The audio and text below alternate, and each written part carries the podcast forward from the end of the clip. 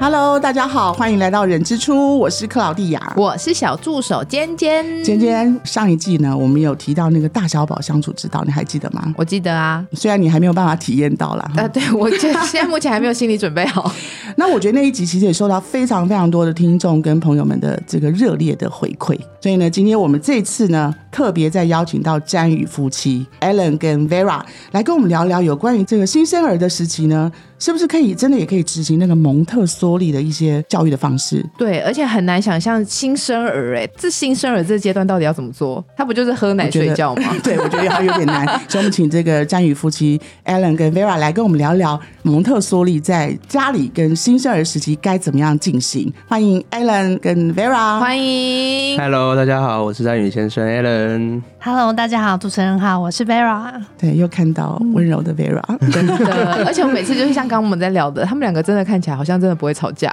对啊，所以我才问说你们会吵架 吗？对还还是偶尔 会，还是偶尔会。对，不过他们刚刚有讲一个很大的重点，他们说有了小孩之后，基本上没什么在吵架，太累了，谁想 吵？让我睡觉。对啊，还是因为要正向教养的关系。我不知道，没有，我觉得这是夫妻之间的关系。这个正向教养是可以吵架的，哦， 抱歉抱歉，对，对真是可嗯以重新来过真的，对，是可以生嗯气，可以吵架的。可以对，那到底要什吵的有艺术一点，温柔一点。哦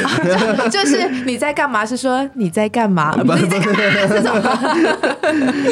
好，所以就聊聊我们今天要谈的蒙特梭利。嗯所以 Alan 要不要跟我们先介绍一下，就是说到底什么是蒙特梭利啊？好，蒙特梭利他的创办人就叫蒙特梭利博士，然后他其实本身是医生，他也有学脑科学、哲学的一个教育学家，嗯，所以他这个教育方式其实是透过非常多的观察。还有科学的一个方式，他去观察非常多的孩子，然后把它整理出来。诶，哎这些孩子在什么时候，他可能会进入什么样的阶段？然后我们身为成人该怎么样去协助他？所以它是一个很科学的教育方式。它它的一个教育理念呢，是我们成人不是老师，我们是一个引导者跟观察者。嗯，那孩子他有自己成长的一个道路跟学习的一个方向，我们只是从旁去协助，我们不是教他要怎么做。所以这个是蒙特梭利成人在做的事情。观察跟引导，嗯然后先了解孩子，哦观察他，然后去引导他，不是说哎、你今天要怎么做，不像传统的我们教养是以上对下的一个输 出对的输入对的方对式。这样哦，就是譬如说以前的教养就是 A B C D E，就是一定要照这个顺序排，对一二对三对四五六七八九十。但是蒙特梭利就是让他自己发挥，让他自己排，让他摸索出这个顺序出来，是这个意思吗？差不多，可是它还是有一个方向规则在有一个规则原则。呃，蒙特梭利像里面有一个词叫做敏感期，就是孩子他进入我哎、我上次在那个大小宝有讲到秩序敏感期，对对对对对秩对序对对。当你的孩子进入二到四岁的时候，你就你因为你先也你有先这样的一个认知跟了解了嘛，所以你知道啊，小孩两岁四岁他可能会有这样的一个特征，所对以当他出现这个特征他会有的行为的时候，我们就已已经知道他有这样的特征了，我们可以该怎么样去引导跟协助。哦而不是就是你不能，你要听话，你要做这些事情，去跟他原本的一个生命的发展去做一个抗争。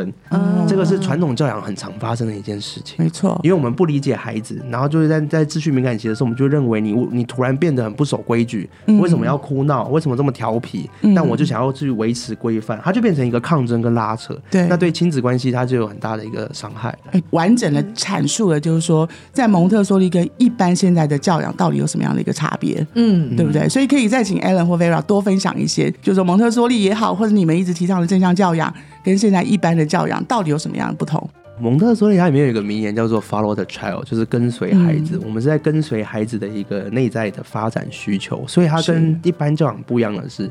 一般传统的教养它只有一个目的，就是孩子要听话、守规矩。有没有有没有 发现？跟着大人的规则走，对，哎、我突然自己心虚了，我说嗯，对，对守规对矩，对对我们从小到大一定就是都被要求就是听话、守规矩，然后对第二个就是课业嗯，没了。哎，以前的教养就是这样子，你要对听话，要守规矩，然后你课业一定要好。对对。对，但是其实我们人，你会发现，尤其是我们出社会之后，你会发现，除了听话跟课业之外，我嗯们好像还需要很多的能力，可是从小到大却都没有培养。比如说人际关系的沟通能力、哎，真的，哦解决问题的能对力。还有创造力，你的这我个觉得还有想象抗压力性抗压性、嗯哦受对挫抗压能力，对对受不挫对能？力接受对失败的这样的一个心理准备，哦，对，这些能力是传统教养没办法提供给孩子的。对，现在接受传统教养的这这些人，我们长大了，你会发现在职场啊，在亲密关系啊，在亲子关系，嗯其实会遇到很多的困难跟障碍，嗯但他不没是错听话跟学业好可以去应付的。哎，真的耶，好有感触哦，好像是哎、而且好像以前好像会觉得说不能输，就是要赢还是什么，就是小朋友的那种好胜心好像会很强，，对，因为没有人教没他有，怎因为么因为受可能挫爸爸妈妈或是其他的长辈会要求，哦嗯他对为了要达到这些人的要求，所以他必须要强迫自己，所以他会觉得，如果假设我失败了，或是我没有达到好了像，就是很丢脸，好像对就是不对，呃，简单说，其实就是我们都活在要满足他人的期待下，真的。哦从小就是哦、这句话真的很重要，从小就是一直在满足。艾伦，你这句话，我就觉得我们很多大人好像也是这样子。对啊对，我们就在满足别人的期我待们。从小满足爸妈嘛嗯，或者是阿公阿妈，然后长大了可能开始满足另一半啊，满足孩子，然嗯后最后丢失的都是自己。对，因为小朋友好像会为了要爸爸妈妈开心，所以他就要满足爸爸妈妈的要的需求啊什么的。对，哎，这种是不是尤其大小宝更容易出现？因为大宝被忽略了，然 后所以就会对要开始要讨好啊，或者是做出一些会些哦。会会变成这样的一个方式，就是搞不好有很极端的表现出现。对，因为这让我对不对想到，我最近在让我小孩早上要早一点起床出门。你知道，让小孩早上起床出门是一件非常痛苦 的而且是事情冬天，而且冬天，而且就会吵架、跟生气。所以最近我小孩就会跟我说：“那妈妈，我们来比赛穿衣服比赛。”嗯，然后他就会说：“我要赢，我要赢，你要让我赢。”那我就会说：“哦，好好好。”那我就他说：“那你帮我穿，我就会赢。”然后我想说：“好，那我帮他穿。”穿完之后，他就说：“那妈妈，你可以接受输吗？”然后我跟他说：“可以啊，为什么不行？我接受输了，我下一次再赢你就好啦。”嗯然后他就说：“那我也可以接受输，但是今天要我赢，明天才换你 赢。”我说：“OK。”所以这种是不是也算是一种让小朋友可以知道说输其实也 不会怎么样？不是？不是哎、你看，所以我错了，你刚刚心虚是有道理对我的。心虚啊，我真的 是心 虚，这所就以。是跟一般教养有关联的。一般教嗯养它会有成绩、有排名、有名次，它就会产生输赢，竞争争。嗯，那我们上一集手足有讲过，手足它其实不是要营造一个竞争关系，嗯我们应该要是一个合作关系。所以我这样嗯个没有让小朋友觉得说，哦，就算输，我不要一直要赢要赢这样子，在学校或什么的。你要让他在真正的事件中体验挫败跟哦输，，不是比如跟说他你像玩游比戏如说这他种。提出比赛，好，嗯，我可是这比赛不太公平啊，但是但是你就是正常的，你就正常的准备，然后他输了，他嗯产、他产生情绪了，嗯他要去接受这件事情。哦你现在等于你让他赢嘛，对你让他赢，他他怎么会体验到输的感觉？哦，对，从小的挫败练习其实很简单，就是当孩子你会发现，等孩子会做六个月，他可能开始玩一些玩具，可能会有一些积木或是什么，对，然后他可能会弄不好，弄不好他可能就会生气，嗯就会哭。那这个时候爸爸妈妈就会很急着想要进去帮助他，嗯，但是我们不需要去帮助他，他要沉浸在那个失败跟挫折。哦，就是他叠很高，叠很高，叠很高，然后突然啪倒对他了，倒了之后，就让他倒他了。哭嘛，对他难过嘛，他还没有寻求我们帮助的时候，你就在旁边观察，嗯，然后你会发现很多孩子其实他倒嗯了，他哭完了，生气完了。他会再重新来一次，嗯可是因为他哭，他倒下哭的那个第一个瞬间，你就选择去帮助他，我们就已经失去了后面让他自己来的机会。对我们也看不到他对其实有这样的一个潜能。嗯这个在蒙特梭利教育里面有一个词，就是追呃精进完美的人类倾向。我们人其实都有追求完美的倾向，嗯所以我们不能让父母去剥夺他这样的倾向。这就是蒙特梭利教育在讲的，就是我们成人要够了解孩子，所以我们才能提供这样的协助。所以当我们的彤彤跟啾啾如果在家玩积木啊、玩骨牌啊，他如果挫败了、生气在哭的时候，我们第一时间都不会去介入。对，所以刚刚你看哦 Alan 讲的部分，我觉得也是一般很多父母亲，就像今天你刚刚讲说，你会想这样子跟小朋友互动，对，可是发现说，哎、好像没有在用很完整的教育的方式在带领着他。对，那刚刚 Alan 讲的说啊，要观察，要引导。说真的，对一般的爸妈来讲，其实真的也就是蛮忍大不的住课啊，题，就对不对？他不哭很不哭，难啊再帮你堆，再帮你很堆。难，很对，难所以我们今天也正想要真请教一下 Alan 跟 Vera，就是说这个蒙特梭利怎么样在家去创造这样的一个呃教育的一个氛围也好，或是场域也好，对，因为家毕竟是呃小最孩好的家人一个环对境最常待的地方，对，对怎么样去做才能够把真的这样的一个蒙特梭利这样的一个教育的这个理念能够呃落实在家里面，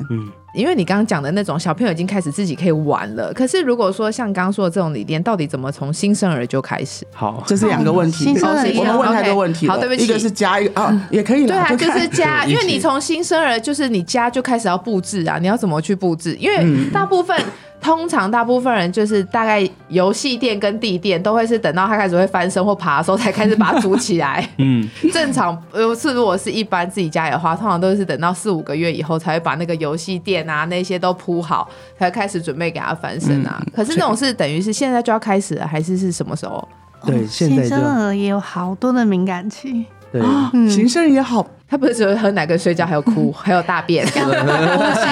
呼 呼吸 对有呼呼吸吸好。对啊，对对我们大的也是这样过来的，就是那时候我们也都不懂。对，可是那那要怎么样？对，那是什么样的原因让你们觉得说？因为我记得 Alan 有介绍到，就是他你第二个宝宝的时候才开始用这个方式嘛。对。对，那是什么样的感觉？然后让你到就是怎么去布置这些？第一胎也是跟很多新手爸妈一样，或者是跟大家想的一样，就是新生儿我们只要照顾他的吃睡，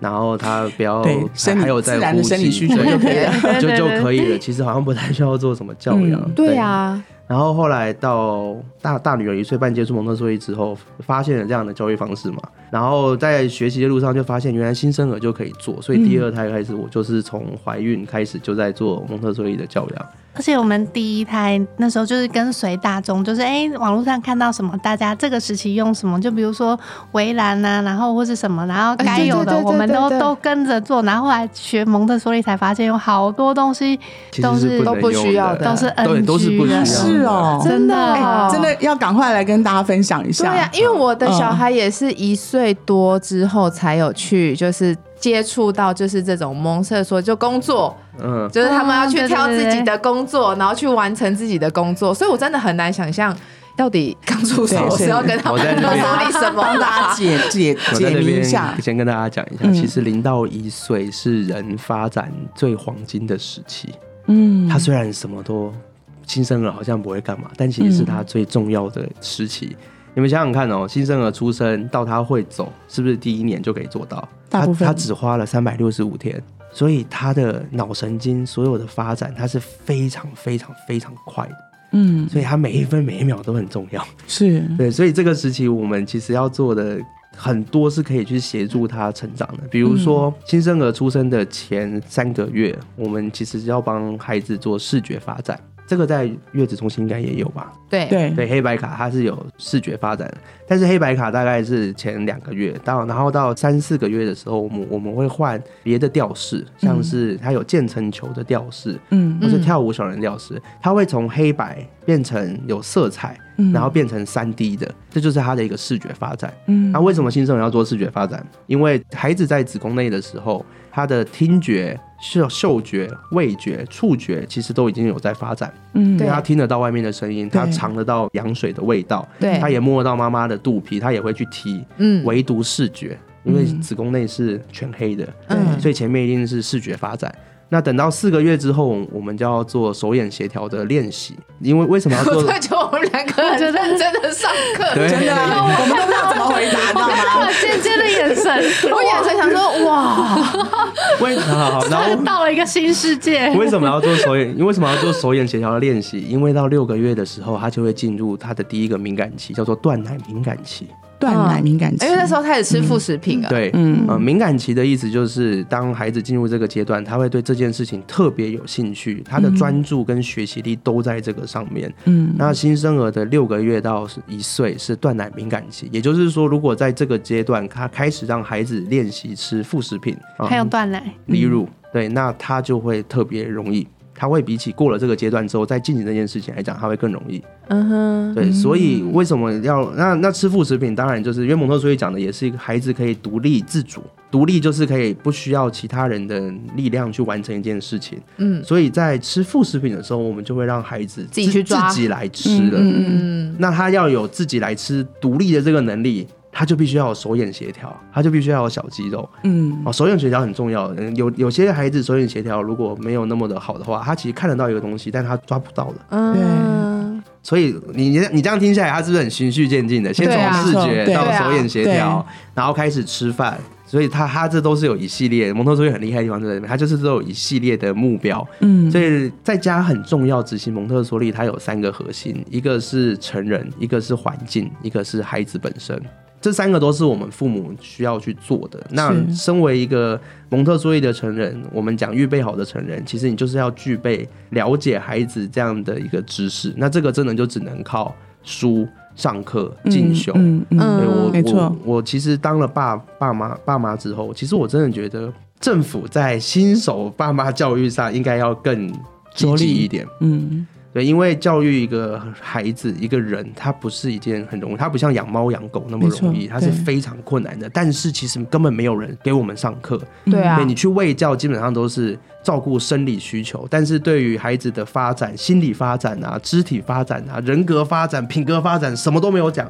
然后都要爸妈自己去摸索。 a l n 激动到我觉得还要要选举了，就是就是在讲那个证件的那种感觉。我觉得没有关系。其实我们现在开始正视这个问题，真的我们也很有感关触注这欸件这件事情。所以从我们自身做起，我们刚刚对嗯在节目前我们也聊了很多，我觉得我们都愿意为这件事情去努力。对对，所以我们对才很一直在做这样这样的推广嘛。对对，就是了解孩子之后，就不会有那么多的，为什么他现在会这对样？为什么这样这样为什么他现在又要干嘛？就是因为不了不因为因为他不了解他，所以你就会认为他所有都是不不跟你想的不一样，那就是不守规矩。所以真的，刚刚哦对 Alan 就说，随着呃这个一个小孩从出生开始的这发展啊，我其实就会想到，我可能想的比较多一点，就是会想到现在我们常常会讲说，哎，现在的年轻人怎么跟以前的年轻人有时候抗压性不同啦、啊或是有一些的状况，会觉得为什么以前好像都不会发生，现在都会发生？我觉得多少都会有一些有有有，就是在这个有影成响长的教育的环境之下，其实，在产生的我们爸爸那一辈，他们是很蒙特梭利的，因为是放，因为是嗯放有任有有有有有一我点有差点一，有有有一点点就是因为他们他们很独立嘛，自己发展啊，对不对对？对他们对很独立嘛，然后他对们玩的东西都是很自然的，因为没错小时没候错没有手机这些，就没玩错他鸡们呀、去鸭、赶牛啊，石头啊，田啊对对对对，对不对？ 但是他们在田里跑跳啊，这些所所有的肢体发展，所有的那些，它都是非常非常完全的。然后加上又因为爸爸妈妈又那个时候在拼经济的一个年代嘛。所以他们那个年代其实会看我们这个年代都是烂草莓啊什么的，其实其实我我是认 同的，嗯而且他们那个年代有很少阻碍发展的商品出现，是是哦，对对对，我觉得还有一个对重，点，是因为那时候大家忙着拼经济，刚才也很说的，所以自己遇到挫折，自己跌倒，自己要爬起来。对对没有人会在旁边就是说，哦，就赶快去扶他，啊让他自己去受回承受这个对然挫后要折。自己上学，可能就可能我小学就开始会自己煮饭了，对哦，对对对不对？对不对，爸爸哦真那的个吗啊，而且我小学爸就爸都煮说饭他以前厉因为害没有以我说我前爸爸那边对爸爸哦那个年代，以前他都是说他们的鞋子都是很珍贵什么的，所以他们鞋子都是会挂在脖子上，有然后有用走的，有所以你在有阻碍 然后还会可能东鞋子破了，衣服学号掉了，也不可能自己说爸爸缝帮啊我，也不对啊，你对啊爸爸帮我缝，那就被被打了嘛，所以就对啊自己缝。自己缝。对，所以虽然不是完美的教育，可是如果来看现在的孩子的话，他们那个样的发展，其实就真的就比较好。对现在很多都是三 C 啊，太关注在孩子上面，不对不让他受伤，不不让他挫折，太过保护哈。对然后不让他做这些事情，所以也是就是为什么今天我们请战宇夫妻再次邀请来，就是说。在家里面，刚刚所提的，根据小朋友的这个成长发展的这个时程，刚刚有提到从黑白卡到彩色到立体之类，我觉得可以再更给更多我们现在的这些爸妈们一些在家里面执行蒙特梭利这个教育理念的时候，可以在进行的什么样的用什么样的工具啦，有方些东西式，是会可能会阻碍到对他们的。或是需要特别注意什么样的事情。特别注意哦。第一个，爸妈一定要学习，因为不学习的话，你不会了解孩而子。且而且是不现是在要学习忍耐？就是 因为不是没有，不是我的忍耐不是指那个情绪，你们误会我了。我说的是，忍因为你要观察他，所以你要让自己不要去想要去帮干涉嘛，他或什去么干之类涉哦，的这个真他。的要练、哦，哦这啊这个就要练啊，因为这这个要忍对耐啊。因为对举例，想是小孩用拼图，我自己个人很喜欢先把外框先用好，拼完拼完再去拼里面。可是小孩有时候就是想要先从中间拼的时候，我真的很想要跟他说，你先给我从外面拼起来，对但是他从中间拼没有错啊。这个太，可太是这你要从正旁常边发挥啦，啊就对是对就是就是让他自己去都是玩对，连画画就是你要先画哪里，对你要拿什对么笔，什么什然么，后画画不可以超过这个线，然后不可以什么的，但是他其实就是随对，便拿乱一画下笔可能就你怎么这样画？你画到桌子外面啊！所以现在的爸妈可能以他以现在的爸妈的年纪，可能或许他们也没有这样子被自然的教育养成对待过，应该这样说。。对，所以我觉得这时候更需要两位，就是怎么样给他们一些很好的建议。然后刚刚讲说，哎先控制成人，刚刚讲的很重要，成人嘛，有三个元素：成成人、人、孩子、孩子跟环境所以那环境啊呢？嗯，这一辈真的，你要翻转这个教育真的很辛苦，因为我们还我们边学新的教育，还要同时要抗衡我们对我们已经没错有三十几年的教育的嗯没底错子，对对，环境的话，我可以讲几个，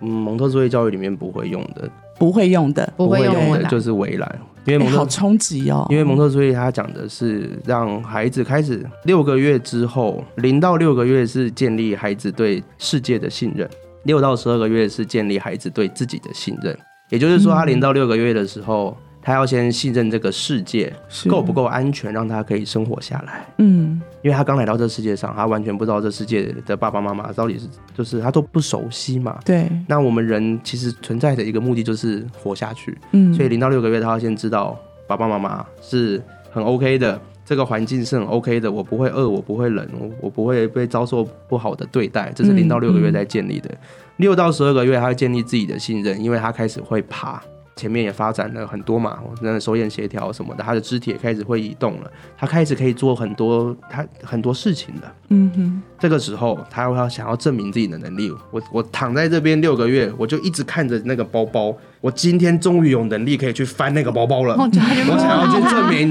因为我之前只能躺着嘛。 对那我现在就会开始爬过去，啊打开包包，嗯然后我有能力把东西都翻出来。嗯，对我们来讲，这是导弹，对，但对他来讲，他好好玩他哦，相信自己他相信自 己这是他了，因为做的得人到生的因为目我标想我可以 了。对我，我我想这件事，我想了很久。我现在可以靠自己的力量爬过去，可对以靠自己的双手把东西拿出来，嗯甚至可以丢。这些其实对孩子来讲都是一个很大的一个里程碑。真的，那是从小孩的很视感角动，对不对不对对？角度来看，从用小孩的视角是不是确实这样，可是从大人的视角就会说：“妈妈，包包在那里，不要给我过去翻。所以 成人成人很重要没，错所以我今天讲的对这个就是在真的帮大家耶帮大家去转一下这个观念。嗯，那你想想看，我刚刚讲的围栏，对，他好不容易获得这样的能力，可以去探索这个世界，就是第他的家了嘛。因为啊，他零到六个月的时候，他不能移动，那你可能偶尔会带他去书房啊，偶尔会带他去客嗯厅啊，带他去哪里，他都是被抱着移动的。但他躺在那边的时候，他其实都在吸收，他都在建观构察，你都在观察收集情资，对等六个月之后你们就知道对，了。没错，真真 的真的是这样子的。”当他外爬一个灾，他就在建构整个世界的蓝图，就是他的家的蓝嗯图。他六个月之后，他就想要靠自己的能力去充分的探索跟学习。嗯，可是六个月之后，他会开始爬的时候，就被放到围栏里了。哦那你想想看，对孩子来讲的冲击是什么？他就被限制住。你你会发现很多围栏，可能前一个月好像效果还不错，但一个月之后他就开始想要越 狱了，对不对？对很对很对对很很多都是在要越没狱啊错的，所以然后围栏的强调重点就是他不容易被你 越狱。对，现所以所以所以他就一直在做这件事情呢、我我不会被孩子越狱，可是你反过来，我刚刚讲的这个观点，你就会觉得这完全是错的啊、嗯，爸妈会开始一直想要去买可以不让孩子越狱的产品，那他是哎，对可孩是子的爸发妈展想没有的帮是助安全嘛？对，所以环境打造对上，在六个月之后，我们就要让家里是一个安全可以探索的是环境。就很多时候可能会看到有孩子把痱子粉啊、湿已经全部抽光，那件事其实是不能去怪孩子的。嗯我们要反过来去思考，这些东西你不想让孩子碰的，我们应该要把它收起来。嗯我们应该是要打造让孩子安全的环境。我我举个例子啦。狗狗都不能吃巧克力，养狗的都知道要把巧克力收起来。可是为什么换到孩子身上，你就忘剪记收刀、了，口红这些，你就要放在让他可以拿得到的地方，没错然后你还要去骂孩子，然后把它关起来。然后把他关起来。对耶，没错，是你对自己大人自己的问题。对，所以在家执行蒙特梭利这件事情的。第一个就是先不要诶围围栏，对不呃对？也不不是是不不是是，，第一是个要要学习学金习酒。哦， 好，抱歉，对我讲我我讲太快了， 我讲太快了，对。而且重点是打造安全的环境，让小孩去 探对对索。谢谢谢谢各位的补充，哦因为你知道张宇夫妻来说真的，我们一聊聊聊聊就会讲很多，所以呢，我们这一集呢，我们先分享到这边，我们呢接下来的下一集呢，再请 Alan 跟 Vera 再跟我们分享一下说，在家执行蒙特教育这样的一个教育理念。到底哪些东西不能做呢？ 刚刚先讲的第一个不能做嘛，对他哈讲的第一个不能做，所以你们等一下之后再收听我们哪一些还不能 做呢？哎，没错没错， 所以今在天这个之前，学习真的很重要。啊，好好好，我那个那个补充就是学习很重要，对，学一习旦非常非你常不知重道那要。个妈妈本身，你就会产生很焦虑的这些情绪。而新生儿他最容易接受的，他其实不懂你的语言，可是他没错对于情绪的接受力是非常敏感的。那你有焦虑的情绪，然后他接收到的焦虑的情绪的话，他这条神经链就越来越粗，越来越是粗。是所以他这个宝宝的情绪，你觉得他会是焦虑的多呢，还是快乐的多、对轻松焦的虑多？没错，没错。所以呢，我们下一集再请战宇夫妻再跟我们多多分享。今天谢谢听众的收听，我们期待下次哦。好，拜拜没问题，拜拜，拜拜。